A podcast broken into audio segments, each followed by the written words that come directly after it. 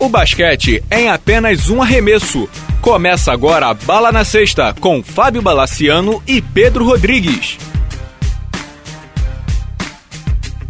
Amigos do Bala na Sexta, tudo bem? Começando mais um podcast, um podcast com gosto de ouro, né, Pedro Rodrigues? Nós vamos falar do Pan-Americano e desde já saudando a seleção masculina que conquistou o ouro em Toronto. Tudo bem, Pedro? Tudo bom, Bala? Conquistou brilhantemente, né? Conquistou brilhantemente. Esse é um podcast especial sobre seleção brasileira. Nós vamos falar sobre as duas seleções brasileiras, masculina e a feminina. Vamos começar pela seleção de ouro, seleção masculina. Pedro, a seleção masculina foi ao Pan-Americano, seleção do Rubem Manhano, do José Neto, do Demetrios, a comissão técnica, e foi com o objetivo realmente de ganhar, de reconquistar o Pan-Americano. Tinha ganho em 2003, 2007, não ganhou em 2011 e ganhou agora. Muita gente falou, Pedro, eu queria já jogar essa bola para você. Ah, só tinha time B e tal, mas Pedro Rodrigues, o Brasil também estava com time B, não é verdade? O Pan-Americano já não é mais a competição que era. Porém, o Brasil ele estava em par com todos os times que estavam ali, entendeu? A questão era como executar, né? E, cara, o Brasil foi perfeito nessa competição. Perfeito. Eu devo dizer que o Brasil não teve atropelos nessa competição. O que é raríssimo, né? O que é raríssimo, aquele famoso apagão que a gente vive falando. Jogadores funcionaram muito bem, até mesmo as coisas que a gente reclama do, da história do Raulzinho que saiu no meio, a delegação ficou com 11 jogadores, acabou uhum. dando oportunidade para ter um gesto legal.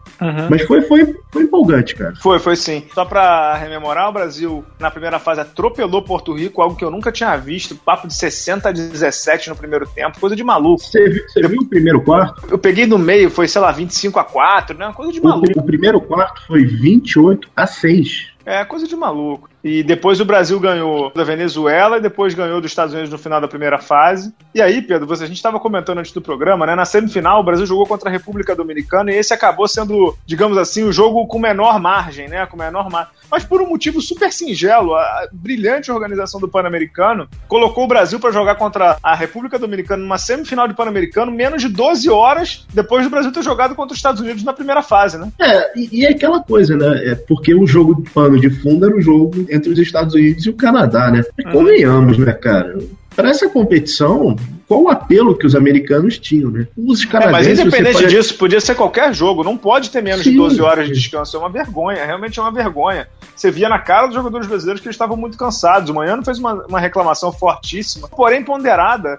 É inadmissível que, que, que, um time jogue uma semifinal de Pan-Americano menos de 12 horas depois, cara. Isso não, não, não, é admissível, não é, não é, não é normal. Daí ele botou o dedo na ferida. Depois falou: ó, depois vocês perguntam por que, que os caras não vêm. É isso. Tá aí. É isso mesmo, ele tem toda a razão. Mas enfim, o Brasil ganhou, foi fazer a final com o Canadá contra o dono da casa, o ginásio estava cheio, o Anthony Bennett tentando mostrar um pouquinho de basquete, aquilo que a gente não vê na NBA. E o Brasil categoricamente ganhou do Canadá. Acho assim, você falou muito bem, eu também escrevi lá no blog, foi uma seleção, Pedro, que a gente não viu aquele atropelo, aquele apagão. É que a gente, basqueteiro de mais tempo, a gente está acostumado com esse apagão, e até comentei no Twitter que quando a diferença caiu de 15 para 8, todo mundo estava desesperado, porque a gente tem o trauma. A gente é traumatizado. Mas não aconteceu nada. O Manhã pediu um tempo, arrumou um negocinho aqui, outro ali, e toca o barco. Tocaram o barco até a vitória. Assim, não teve nenhuma chance pro Canadá virar o jogo.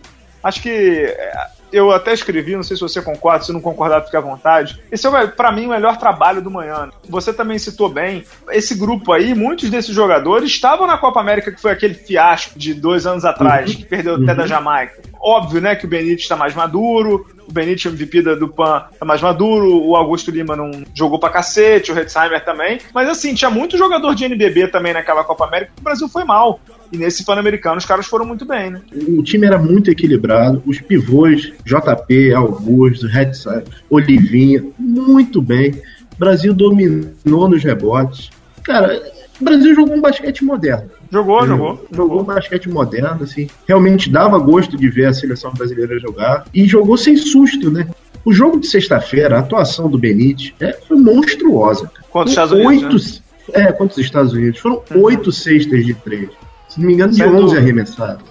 Foi 8 em 11. Ele saiu, se não me engano, com 31 pontos. Foi 31. Foi elogiado, inclusive, pelo Mark Stein, da ESPN americano, um dos melhores jornalistas uhum. que cobre NBA. Benite fez um, Benite fez um plano americano de almanac, né? Daquele que ele vai uhum. colocar no, no, livrinho dele. Esse aqui, ó, toda vez que ele estiver chateado, ele vai abrir para abrir um sorriso.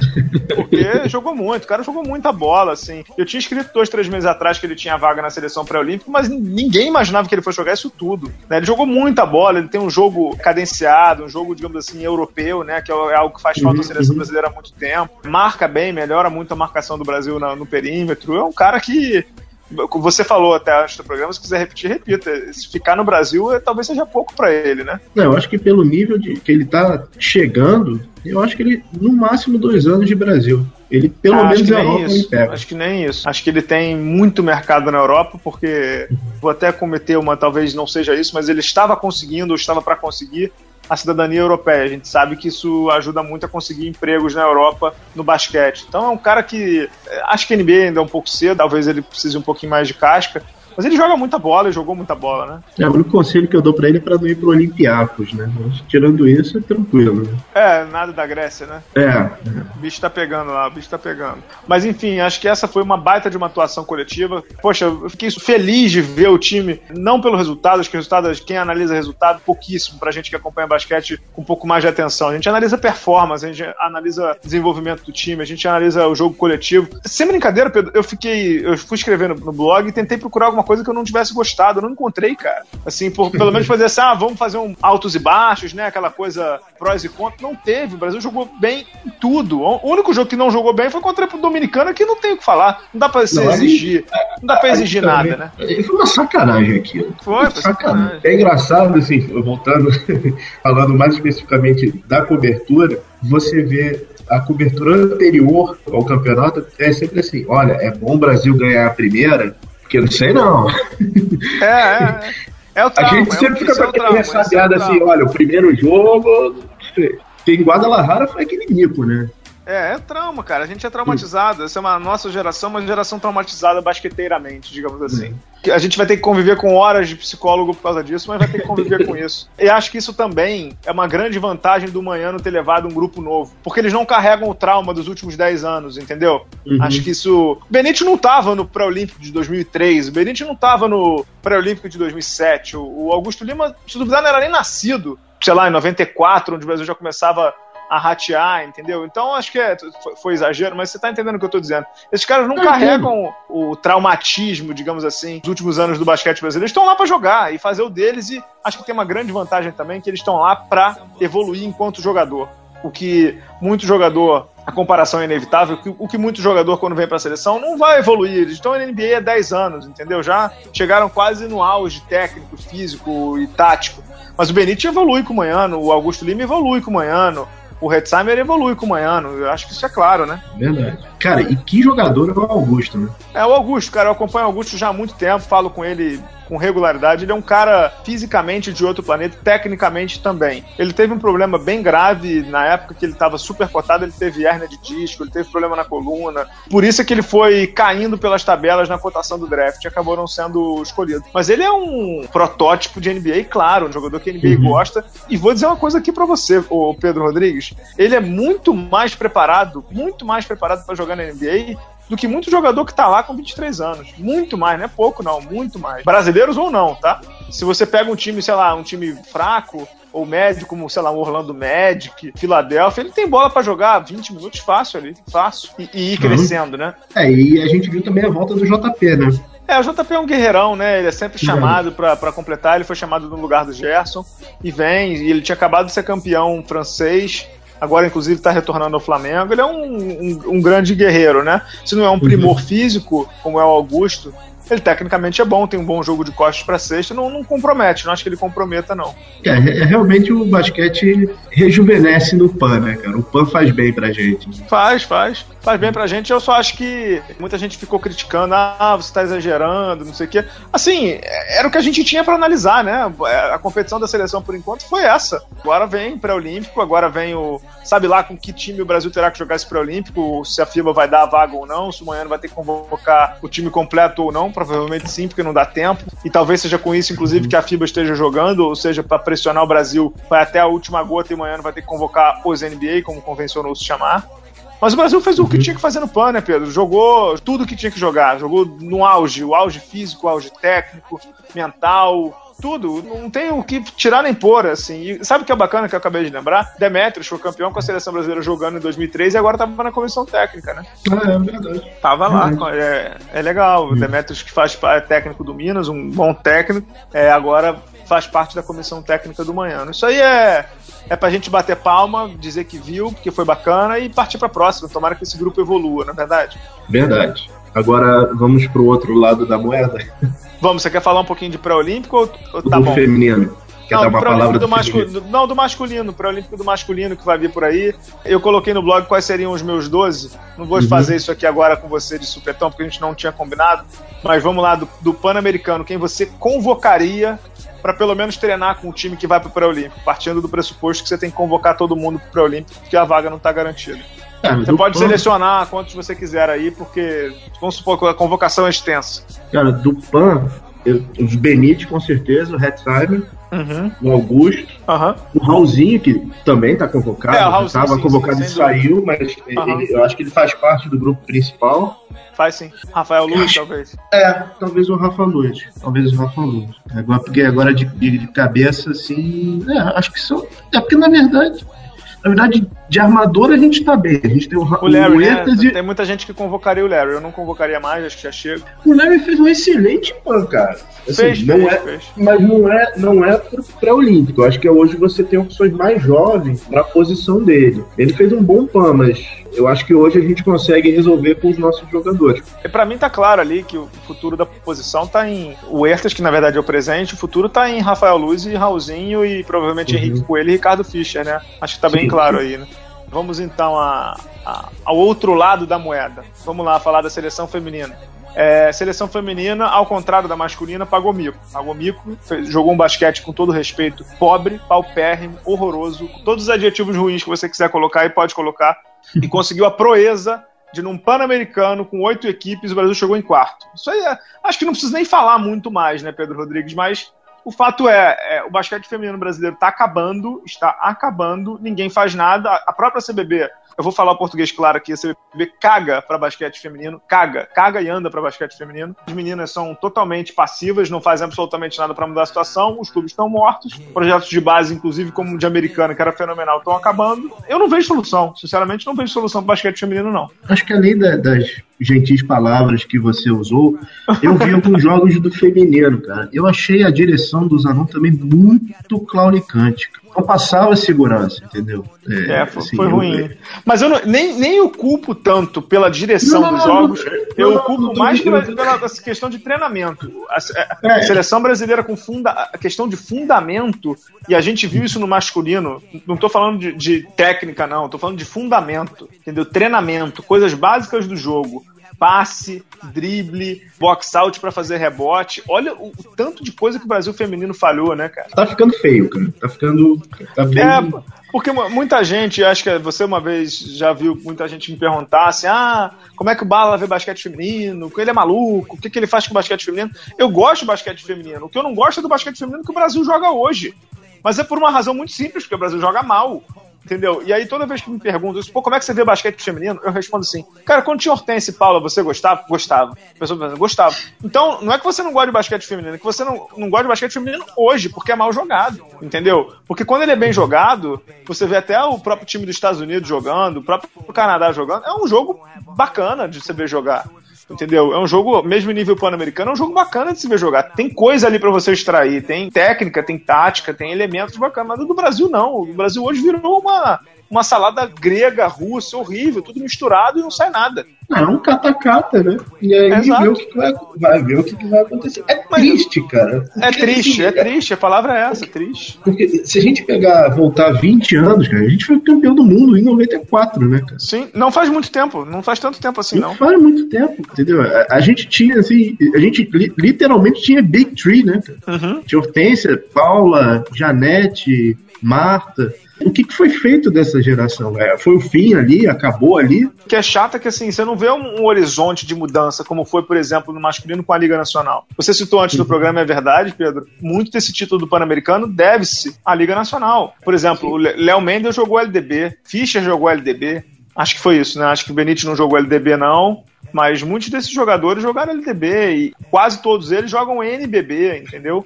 O feminino não tem, a LBF é fraquíssima, é um torneio que dura quatro meses, são oito times. É, e a gente, o, NBB, NBB é normal, a gente tem quase seis meses no, Seis é, são meses. Sete meses de duração. E Pedro, você falou no programa passado, falou muito bem. Você falou assim, pô, Bala, vamos falar da seleção que ganhou o a prata na Sub-16, lembra disso? Uhum. Sabe, sabe aquela menina Isabela Nicoletti, que inclusive foi convocada agora para a seleção adulto, 15 anos? Eu vou te contar uma coisinha, mas não conta para ninguém. Você sabia tá que ela tá sem time?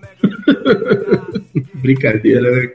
É, porque ela jogava em Americana, Passou uhum. seis meses treinando numa academia dos Estados Unidos antes de ir pra Copa América. E agora está sem time, cara. Porque não tem time de base para ela. E aí, como é que faz, cara? Me explica aí. É, não faz, né, cara?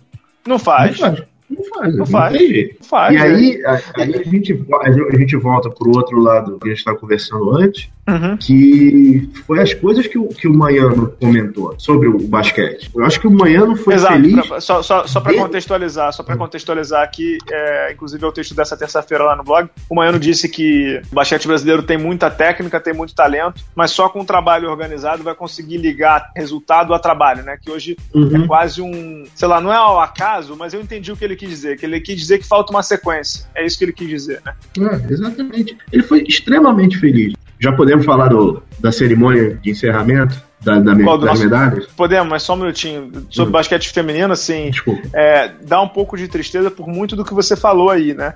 É uma geração que a gente viu de, de Paulo, Hortência, Janete, Marta, tantas jogadoras excepcionais, Ellen, Silvinha, tantas, tantas. Se for citar aqui, a gente vai ficar branca, vai ficar citando várias, Vânia Hernandes, que acaba que nem é tão lembrada assim, várias. Se, se, se citar aqui, o, outro dia eu tava conversando com o Bert, que é o do, do, painel do basquete feminino, que inclusive é meu padrinho de casamento. Inclusive, Pedro, muita gente acha que ele não existe, mas ele existe, é meu padrinho de casamento. É, inclusive achavam que eu era o Bert, enfim, coisa de maluco. E ele falou um negócio que é verdade, ele falou assim, Bala, a Marta não foi ao Mundial de 94 porque tinha brigado lá com comissão técnica, não sei o que e tal, uhum. e depois voltou meio que assim, ah, fazendo as pazes pra Olimpíada de 96 ele falou assim: Bala, hoje a Marta seria MVP de todos os jogos do Brasil, porque ela seria muito craque. Hoje a gente está desesperado trazendo a Isiane de volta, que é uma jogadora mediana. Mediana. Entendeu? Ela, nesse nível e nessa geração, ela sobra, porque a geração é fraca.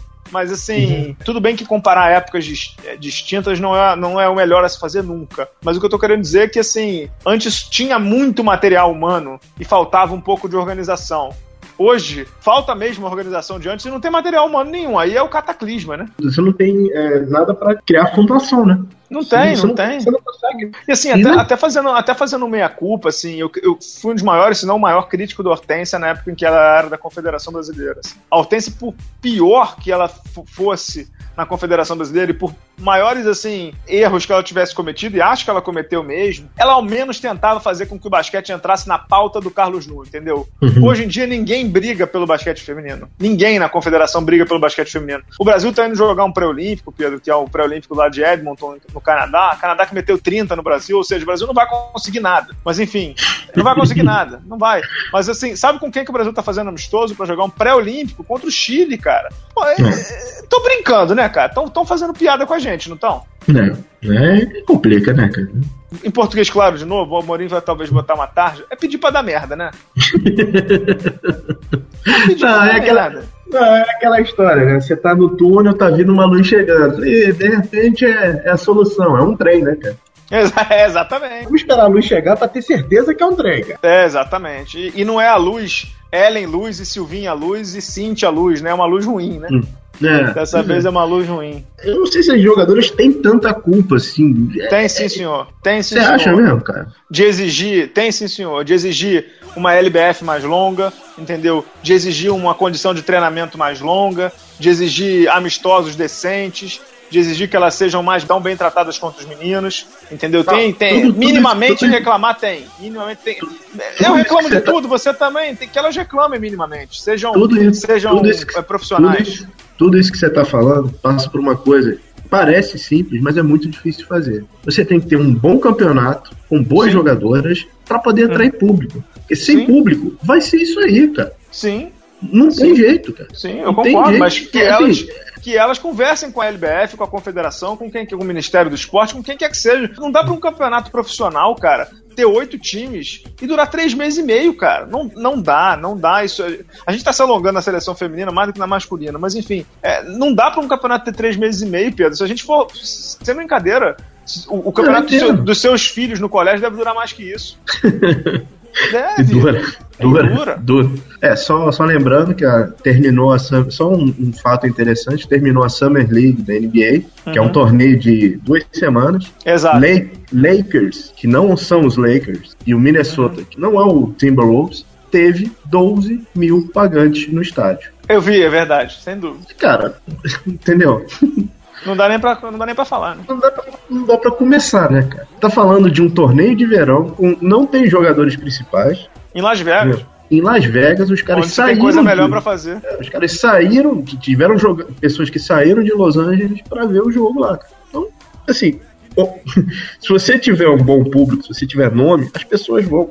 É, pessoas é, vão. E, e, você não é não, não sei se você acompanhava nessa época, Pedro, mas faz pouco tempo que aqui no Brasil, em Americana, jogava uma menina chamada Cynthia Cooper. Uhum. Cynthia Cooper jogava no Brasil, uhum. entendeu? Vicky Bullet jogava no Brasil. Então, cara, é, Confederação Brasileira, LBF sentem juntos, Ministério do Esporte, porque assim, é, o Paulo Bassu, que hoje é gerente técnico da Liga Nacional, que brilhante ex-técnico da seleção brasileira, um dos maiores injustiçados desse país, ele fala um negócio que é verdade, que no feminino, cara, dois anos de trabalho já te coloca em posição de ganhar medalha em mundial e Olimpíada. Não precisa trabalhar muito, muito, muito tempo, não, entendeu? Mas assim, se você trabalhar direitinho, você, se coloca em pouco tempo de, em condição de brigar por medalha, entendeu? E é verdade. Uhum. É, só, é só fazer um pouquinho, não só fazer muito, não, só fazer um pouquinho. Mas tem que fazer. É, tem que fazer. Tem que começar em algum lugar, né? Exato, exato. É, acho que é... a gente se alongou um pouquinho feminino. Se alongou. A gente, você queria terminar com a, com a cerimônia, é isso?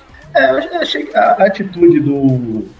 Foi do Augusto Lima, não foi? Do Marcos Toledo. Marcos Toledo. Cara, aquilo foi sensacional, cara. Que ele deu. É. A, seleção, a seleção terminou com 11 jogadores para quem não tá acompanhando, o Manhã tinha convocado 12 jogadores. No meio da preparação, o Raulzinho recebeu uma ligação lá do Utah Jazz para assinar um contrato com o Utah, então saiu, de acordo com as regras da ODEPA, da Organização Pan-Americana, você não pode substituir jogador se ele não tiver machucado. Como não era o caso, o Brasil foi com 11. E quando foi na cerimônia de medalhas, eram 12 medalhas, estava sobrando uma ali. O Marcos Toledo fez um gesto maravilhoso, um gesto lindíssimo. O Ala que jogou no Pinheiro da temporada passada, acho que está até se transferido para o basquete cearense, se eu não me equivoco. Ele deu a medalha do Raulzinho, que não era a medalha do Raulzinho, a medalha que estava, entre aspas, sobrando, pro Rubem Manhano, né? E o Manhano se emocionou, rapaz. O Manhano, o Manhano é, se emocionou. Quem diria que o coração de pedra chora, cara? Quem diria, né? Quem diria? Isso aí. Foi legal, foi um, um dos gestos mais bonitos do Pan-Americano.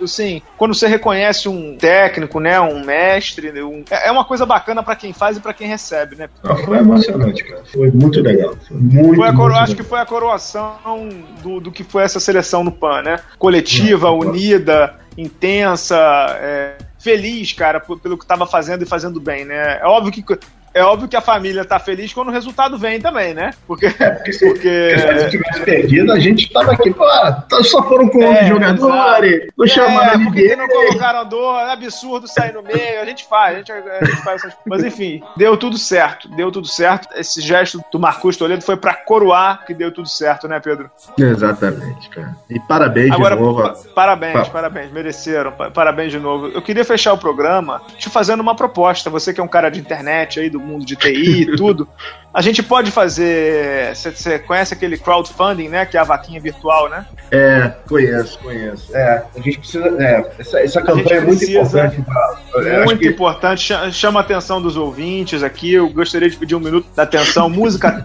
música triste ao fundo, Pedro Amorim, música triste.